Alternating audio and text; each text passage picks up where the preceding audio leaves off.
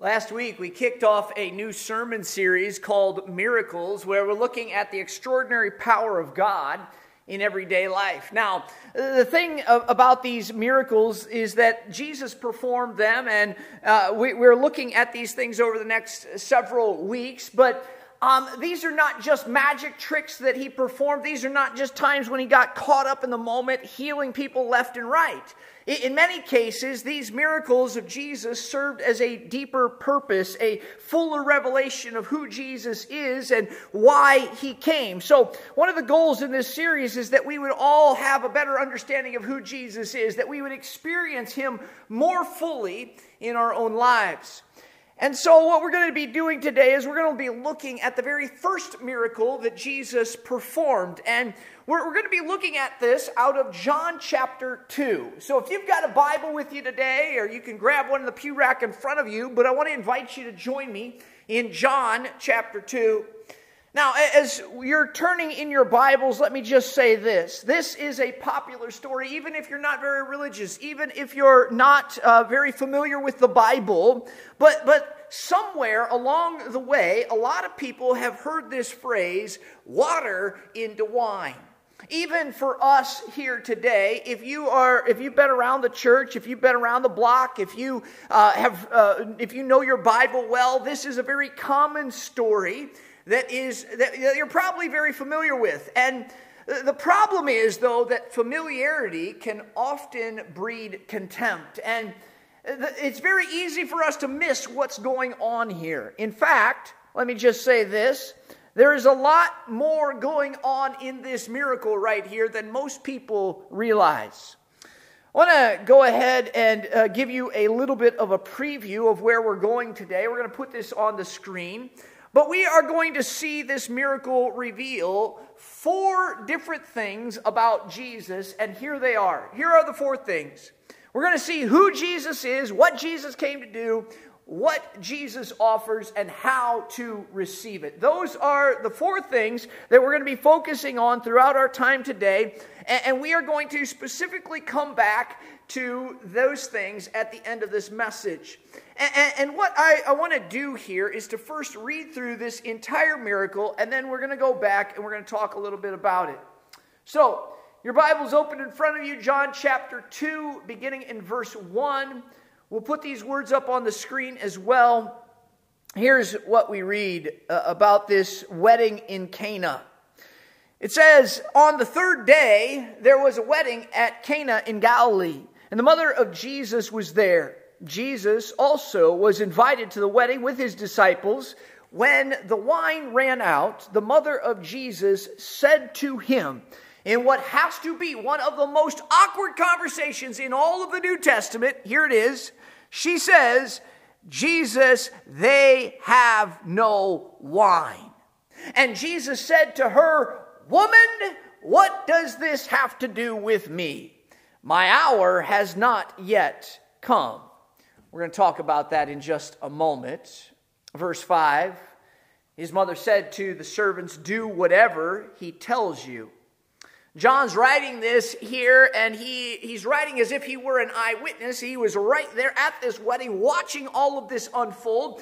And, and he gives us all of these details here. Reading on in verse 6, it says this Now there were six stone water jars there for the Jewish rite of purification, each holding 20 or 30 gallons. Now, I want you to picture this here for a moment.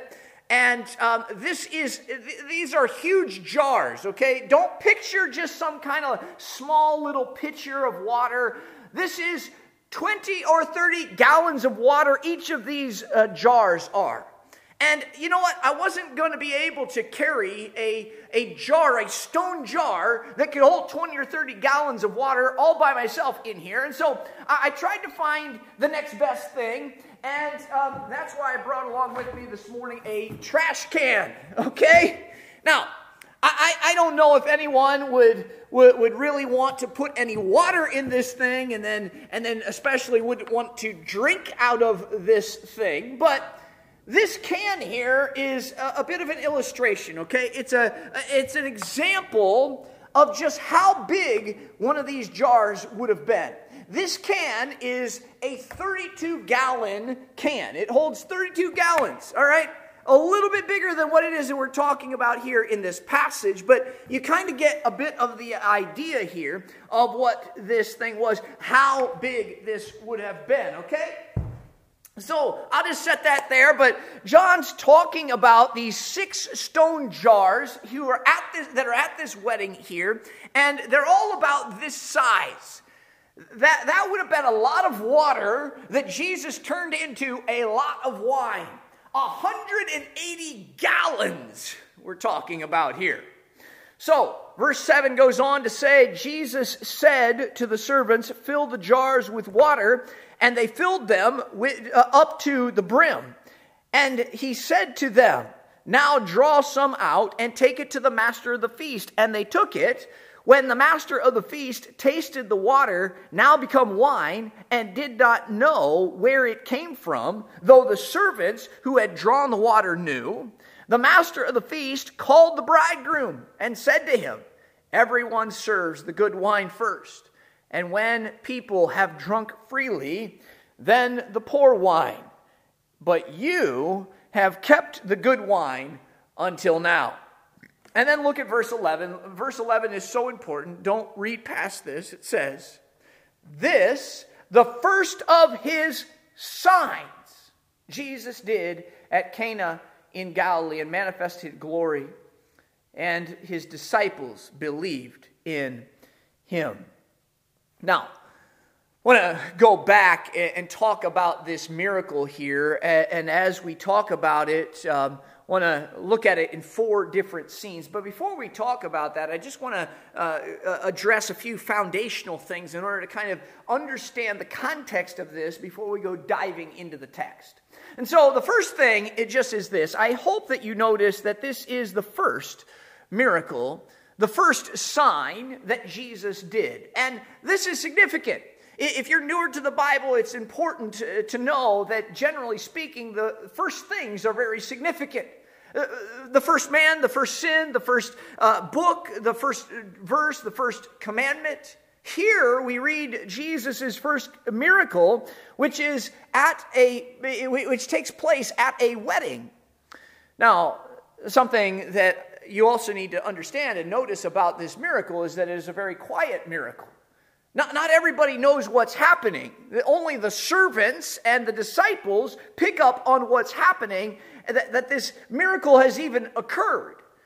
Because if I was Jesus, and we can all be thankful that I'm not Jesus, but if I were Jesus, I, I was, uh, and I was about to launch my public ministry, I would do something a, a little bit different. I'd be, be, a little bit more spectacular in the way that I do things, uh, rather than just turning water into wine. I mean, you, you, think back of bringing people back from the dead. I mean, that's pretty amazing. Walking on water, incredible. Providing dinner for 5,000 people with five loaves of bread and two fish, crazy. Those things are pretty spectacular, but this? I mean, this is just a social embarrassment on the groom's part. This is not a life and death situation. Jesus is solving a problem at a party. So, why water into wine? Well, John gives us a little bit of a hint here. I told you not to read over verse uh, 11 quickly, but look again at what it says. This, the first of his signs, Jesus did at Cana in Galilee. Listen, this is not just a miracle, but this is actually a sign. And, what do signs do? Well, they, they, they point to something, right? This is intended to point to something else. And so, this miracle is revealing something about Jesus and what he came to do, what he will do. Friends, it's no coincidence that Jesus' first miracle is at a wedding.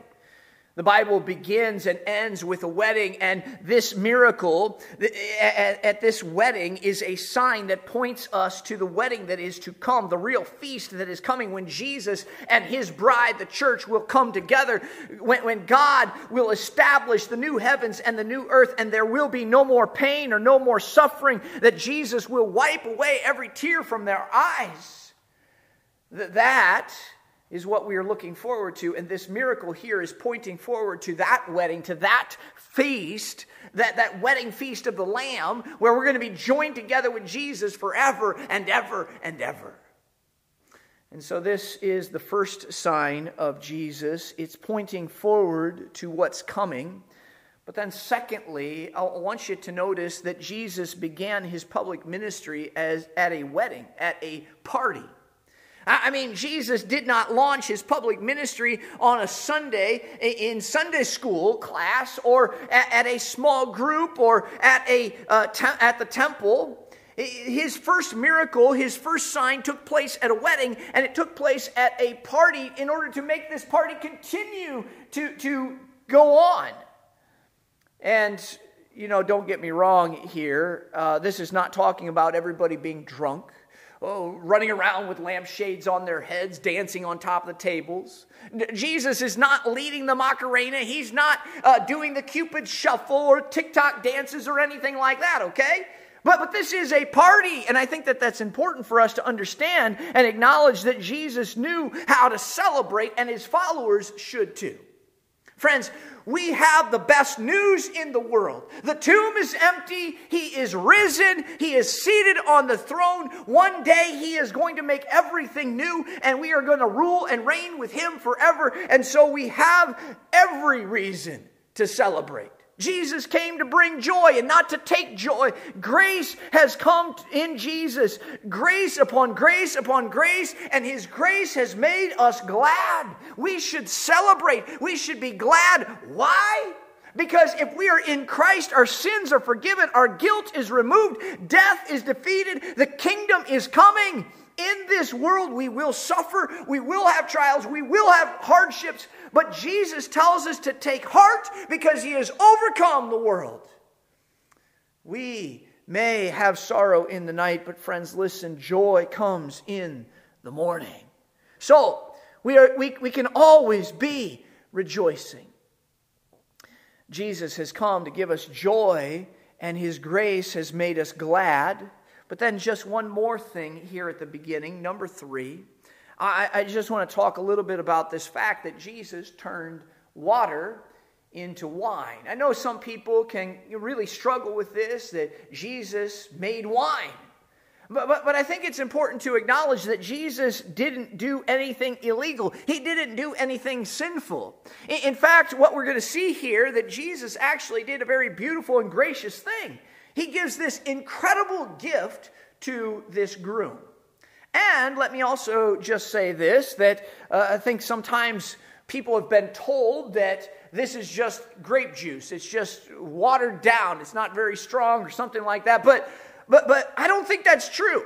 I mean, nobody gets excited about 80 gallons of grape juice. This is real wine. And I think that's important to, to uh, acknowledge and then also to understand that in the Old Testament, um, this is something that's talked about a lot that uh, God gives wine as a sign of, of his joy, of his blessing.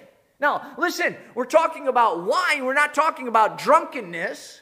Wine was a symbol of God's joy and God's blessing. And so, if we could just uh, not get hung up on the fact that Jesus made wine that had alcohol in it, I mean, because if we get hung up on that, we're going to miss the whole point of this miracle and what Jesus is doing in this moment.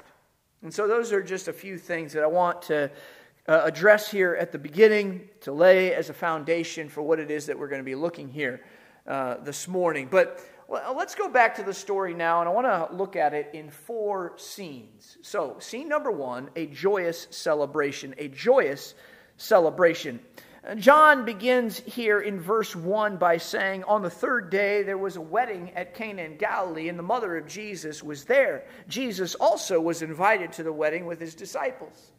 Well, I want you to notice the people who were at this wedding. I mean, first, there's Jesus' mother, Mary, is there. We don't know if she had some responsibilities as a caterer or if she was there uh, because she was related to somebody. We don't know all the details about that, but she, she was there because she comes up to Jesus and she says, Hey, the wine is gone.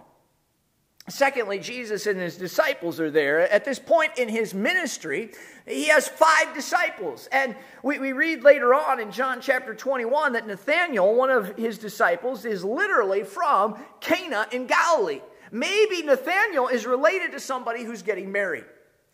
We, we don't know exactly why all of them are there, but we do know that Mary, Jesus, his disciples are all at this wedding.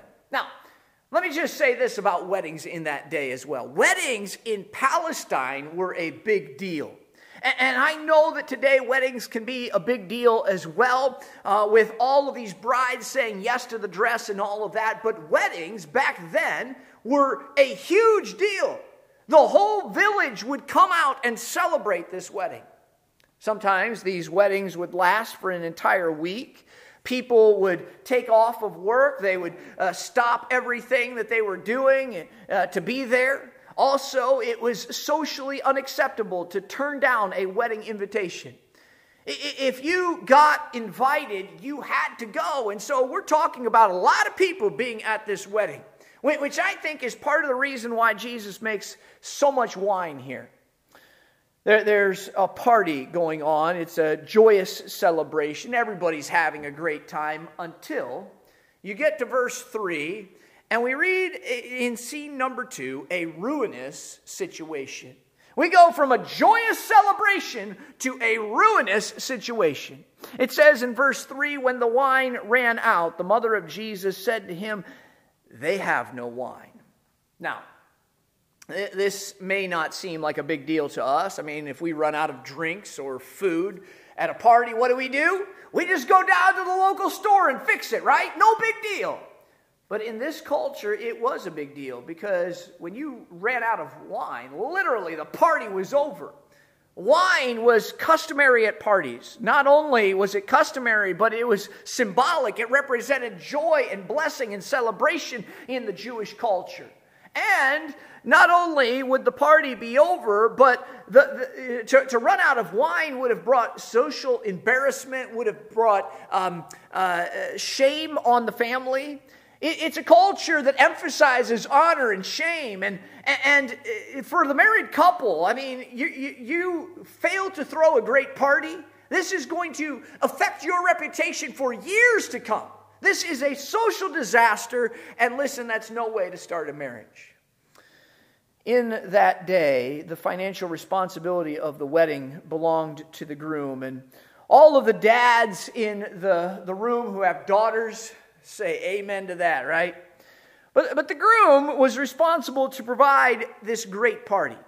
If it was not actually out of the realm of possibility in this moment for the bride's family to literally sue the groom and the groom's family if there was failure to provide adequate provisions at the wedding.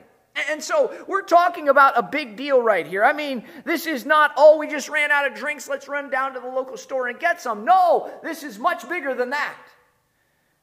And, and everyone is unaware of this, except for a few people.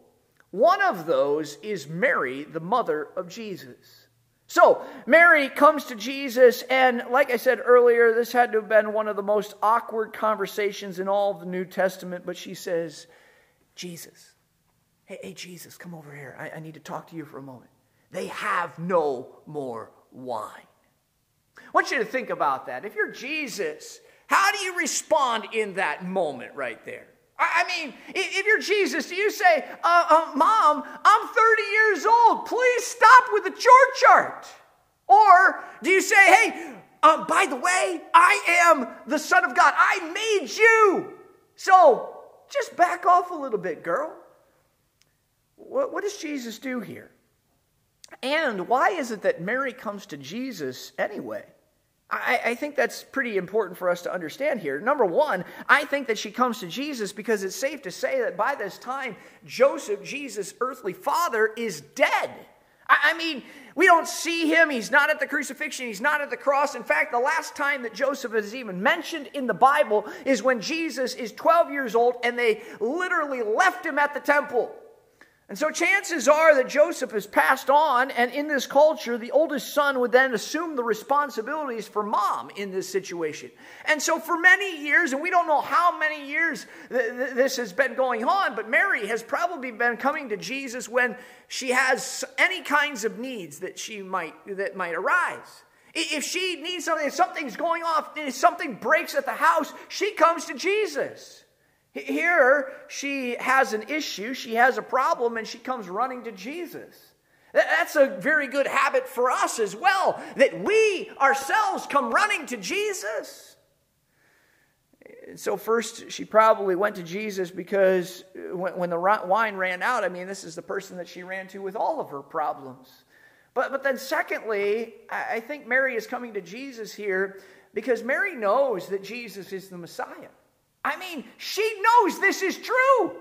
The, the fact that she got pregnant by the Holy Spirit was evidence enough that Jesus is the Messiah. And so when Jesus shows up at this wedding with, with his five disciples, eh, Mary has been thinking, listen, I know what the angels said to me many years ago, and, and, and there have been all these events that have happened in my life. And, and, and Jesus, maybe this is a good time for you to start your public ministry. Now, I don't know if she had a miracle in mind or not, but maybe she's thinking, hey, this is a good time to start your public ministry. At any rate, whatever the reason, Mary comes to Jesus and she says, hey, they don't have any wine. And in verse 4, he, his response to her is so classic. He says, Woman, what does this have to do with me? My hour has not yet come. Can I just say to you, men, this is a fantastic verse to use if you want to find yourself in trouble, okay?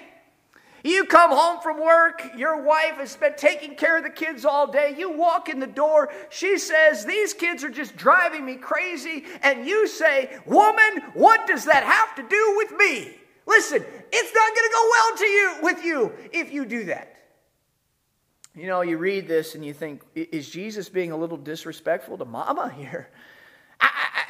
I, I, don't think that Jesus is actually being disrespectful in this moment. I think it's very important for us to understand that he doesn't reference her as mom, but rather he references her in this generic term of woman. And, and really, I think what he's, what it would be like us saying maybe today is, hey, hey, ma'am. And listen, I think that's significant. Jesus is not saying, hey, woman, stop with the chore chart. I, I, I, rather, I think what Jesus is doing here in this moment is kind of redefining this relationship that he has between he and Mary. Literally, what he's saying is, hey, you know what? I'm about to start my public ministry, and um, now I'm not your son anymore, but I'm actually your Lord. If I could boil it all down, Jesus is kind of saying, I love you, mom, but you're not my boss. I'm actually on a mission, and I am uh, going to accomplish that mission. I need to. From this point forward, we are going to see that when it comes to Jesus, um, you, you know, Mary is going to have to come to Jesus like any other follower of his. She's going to have to come as a disciple, that she will have to submit to him as the Lord, as her Lord, because she is going to be, uh, Jesus rather, Jesus is going to be absolutely resolute in doing the will of God the Father. Love the way D.A. Carson put it. He says this Now that he had entered into the purpose of his coming, everything, including family ties, had to be subordinated to his divine mission. It's a remarkable fact that everywhere Mary appears during the course of Jesus' ministry, Jesus is at pains to establish distance between them. Now, listen. This is not callousness on Jesus' part. In fact, on the cross, he makes provision for her future, but she, like every other person, must come to him as to the promised Messiah, the Lamb of God, who takes away the sins of the world. So he's redefining the relationship here. And, how do we know that he's redefining the relationship here? Because he says, Woman, what does that have to do with me? And then he says, Because my hour has not yet come. That word hour there, it's actually referring to the cross. And, isn't that a bit strange? That in the middle of a wedding celebration, Jesus is talking about the cross? Friends, I, think that this is significant because Jesus knows why he came, and his mission is focused on the cross.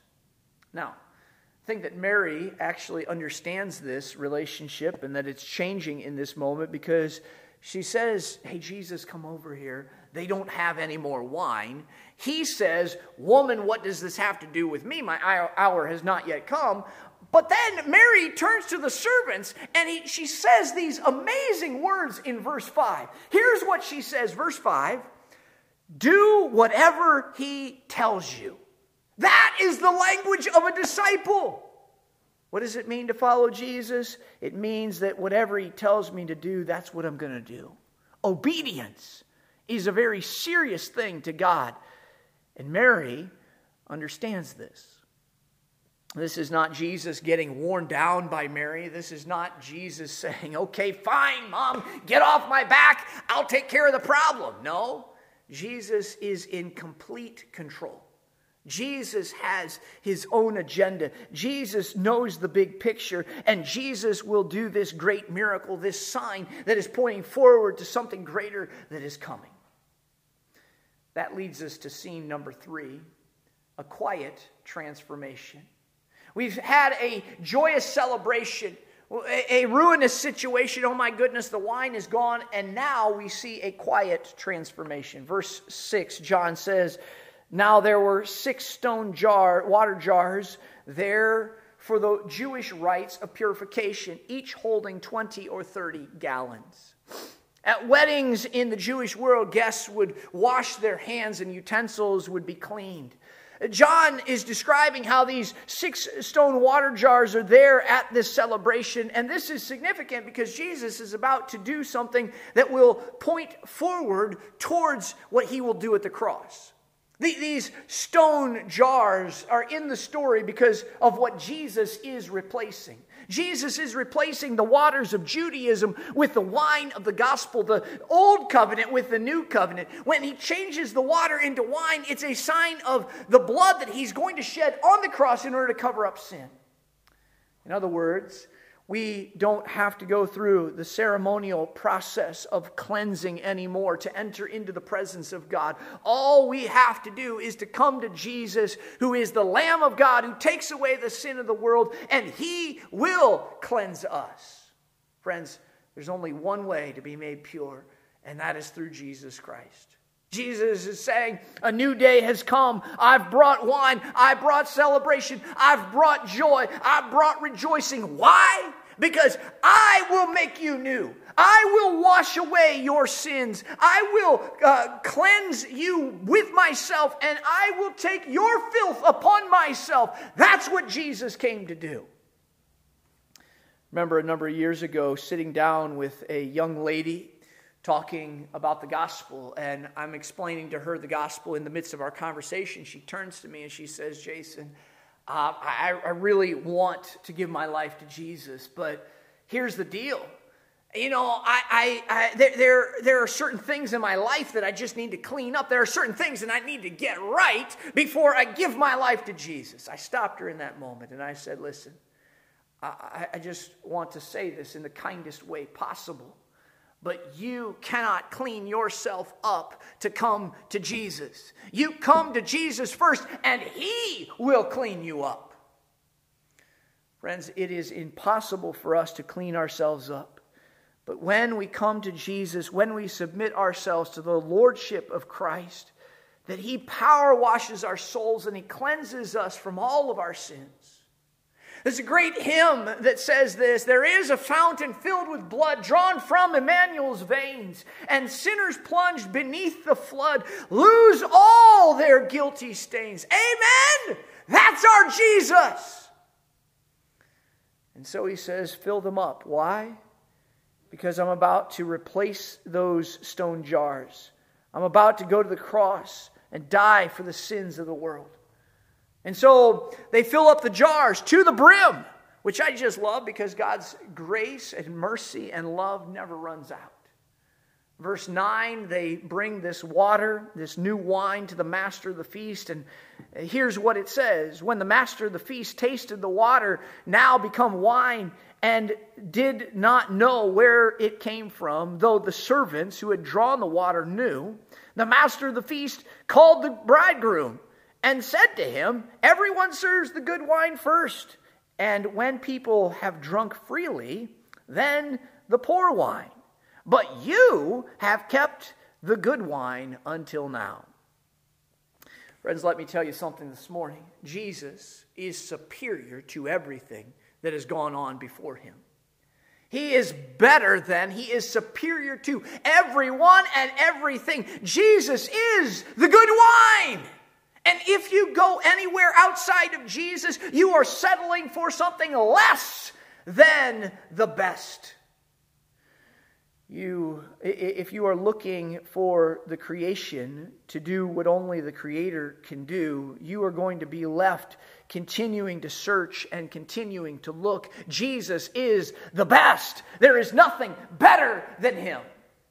And so the groom receives the praise, even though he had nothing to do with it. He gets the credit for Jesus' work. But Jesus is gracious and loving. He doesn't try to say, hey, listen, that was me. I did that. Which leads us to scene number four an effective revelation. An effective revelation.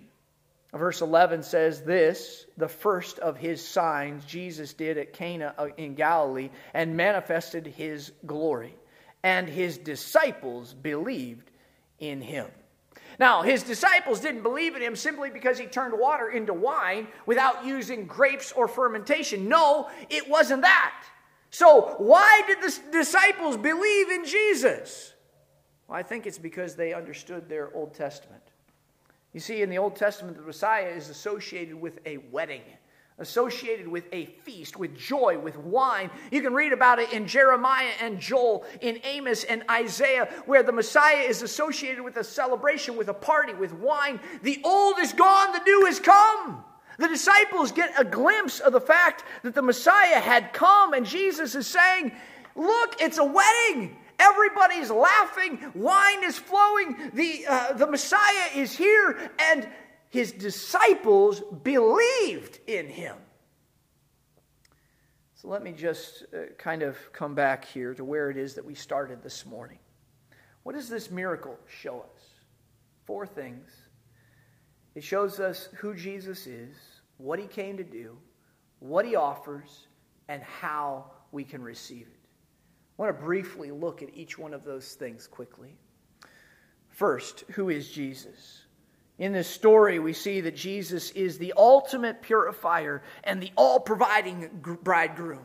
Jesus is not moved by religious rituals. He, he replaces all of the Old Testament purifications and cleansings with his death on the cross and the blood that he shed.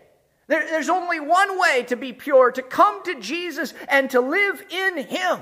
If we confess our sin, he is faithful and just to forgive us our sins and to cleanse us from all unrighteousness. He is the ultimate purifier, but he's also the all providing bridegroom. Our Jesus never fails to give us what we need. The life giving wine of his death in our place, it never runs out. He's the perfect, all providing husband to his bride, the church. Jesus came to give joy, to bring joy, to rescue, to redeem. Friends, there is no one better than Jesus. Secondly, what did he come to do?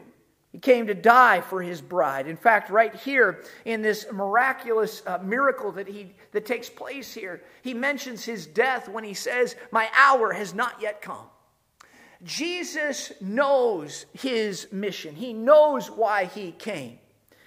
And he, he, he knows that it, it, in order for you and me to drink the cup of joy, he will have to drink the cup of suffering and, and yet he does it anyway, willingly.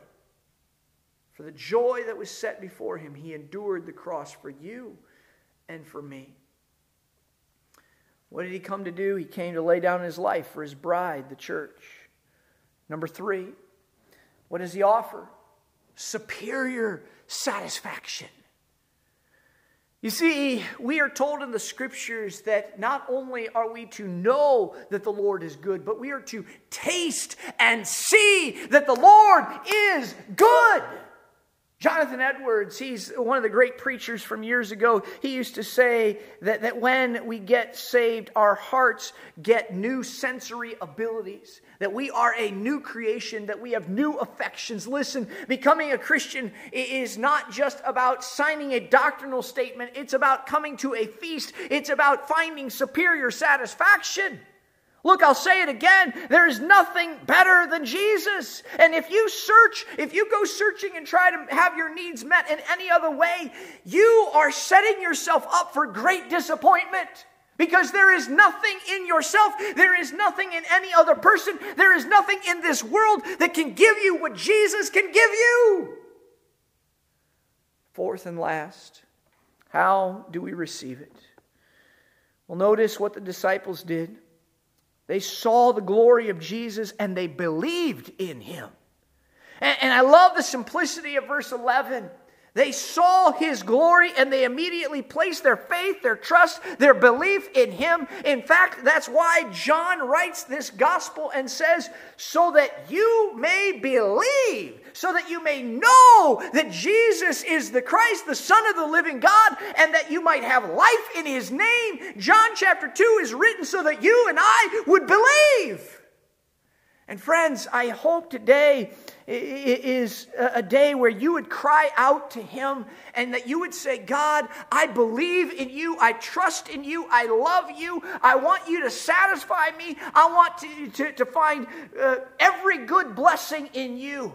Remember, Jesus is the Lord of the feast. Taste and see that the Lord is good. Blessed are those who take refuge in Him. In all our pleasures, Jesus is better. In all our sufferings, Christ is enough. Amen.